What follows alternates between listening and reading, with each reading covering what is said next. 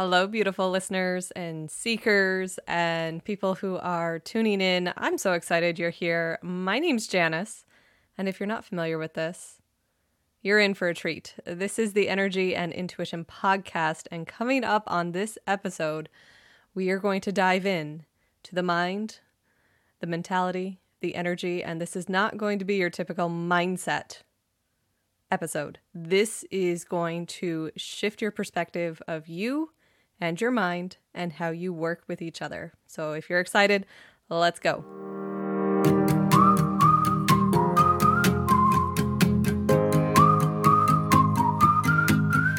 Welcome to the Energy and Intuition Podcast. I'm your host, Janice Brown, and I'm an intuition and energy coach, a respiratory therapist, a yoga instructor, and a speaker. This podcast is all about making your life easy because when you understand things from an energetic perspective and you know how your intuition works and feels, things just kind of light up and flow along. It becomes really clear and very, very empowering. So, this podcast is all about you and elevating that perspective. It's about having that conversation to give us that clarity. We're going to break a lot of things down and have a lot of fun doing it. Here we go.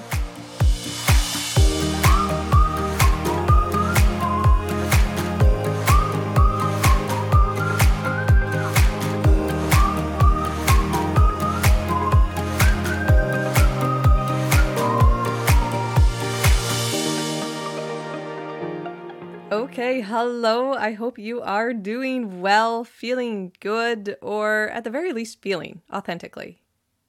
You know, sometimes we get into that I can pivot. I can pivot to optimism. I can pivot to like positivity. And that's great, but we still have to be able to feel the whole range and understand and work with that. So, for those of you who don't know whether you've been listening for a while or not, I don't usually pre plan my episodes anymore. I genuinely show up, usually on the weekend, and go, okay, what am I inspired to talk about now? What does my intuition say? You know, talk about this, uplift people here. And so I was meditating earlier today because, again, my intuition was like, just stop and chill out for a little bit. So I did. And it was like, highlight this really cool really fine area that people don't really talk about when we talk about mindset and our thoughts and getting on top of our mind and overanalysis and overthinking and overwhelm, right? We have all experienced this at some point. And there is a balance to it. Sometimes we drop into our analytical mind because we want to understand, we want to process, we want to think this out, we want to see where the connections are and how it flows. And I am so in favor of that. And then there are other times where your mind is just churning and it's like, I can't stop it. I can't stop it. I can't stop it. And I'm exhausted. And, and oh my gosh, and oh my gosh, I don't know how to get on top of this. Right? You're worried about everything. You're worried about work and what somebody said and what do they think. And oh my gosh, did that email, did I word it too strongly or was it not enough? I hope I was clear. Did I baby gate the whole way? Can you feel the stress just building as I'm talking about this. If this is you, this episode is for you because we're going to talk about this really fine area. And the area I'm talking about is to not lose yourself in your thoughts. So if you find that you are getting caught up in your thoughts, if you find that you're stressing and you're feeling drained because your mind is running and you just can't stop it, it's not the thoughts the reason you're feeling drained is because you are buying into those thoughts. Does that make sense? Right? If you're worried about, oh my gosh, I'm never going to be in a relationship, it's literally just a thought. Detach from it, observe it, and just be like, oh, that's a thought. I get to decide if that is true or if that is not true for me right? We've all had this thought, oh my gosh, this person hates me. Well, it's a thought. Maybe it's true, maybe it's not. But you get to decide if you're going to buy into that thought, if you're going to spend time, if you're going to spend energy there. So it's really important to remember that your thoughts are not all you. You are not required to feel every thought that you have. It's like sitting by a river and just watching things or people float by. Like, oh, that's one. Oh, that's another one. Oh, that's another one. Right? Or one of those buffets where things just kind of like roll. Not roll, but they're on a little carousel. If you've ever been to one of those sushi restaurants, it just kind of comes by and you pick it off. You're like, I want that one. That one works for me. It's really no different than our thoughts. Whether your mind is racing, whether it's reeling, you get to decide.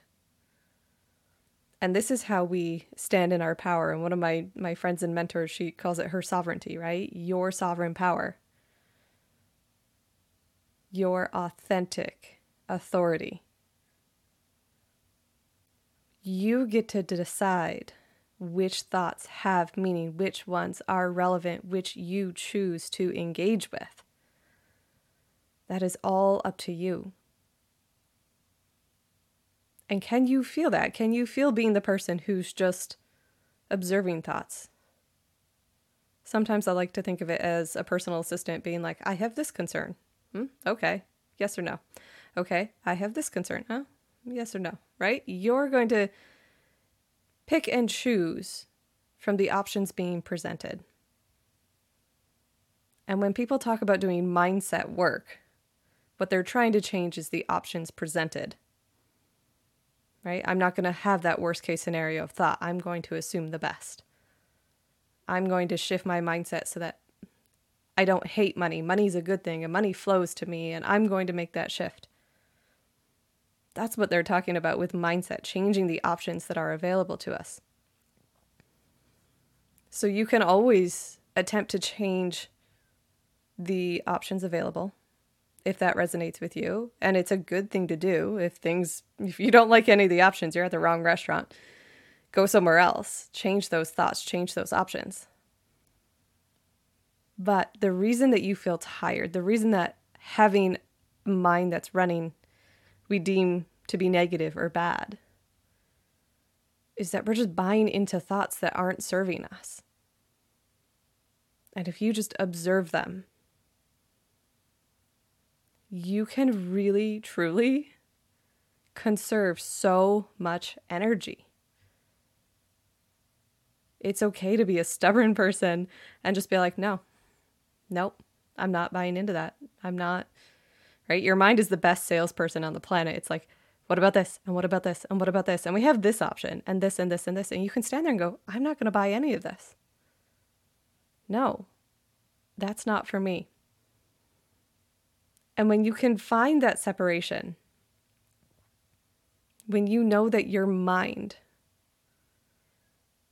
is separate from your soul, and it has a completely different role than your soul, you can start to pick and choose and utilize your mind for the goodness it's offering, for the things that it's offering that are serving you, rather than getting caught up and exhausted and buying in and going along with that flow.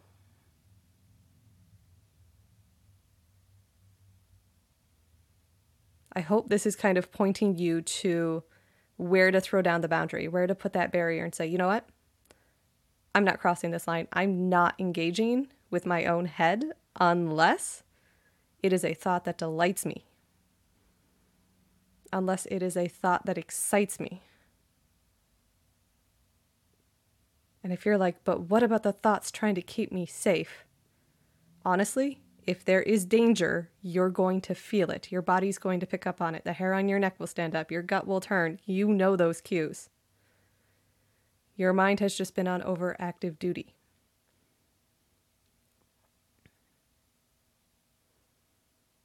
So you get to choose, you get to have fun with it, just like observe. And what I often invite people to do because you don't have to do all or nothing. We have this weird concept if we're going to do it, we have to commit.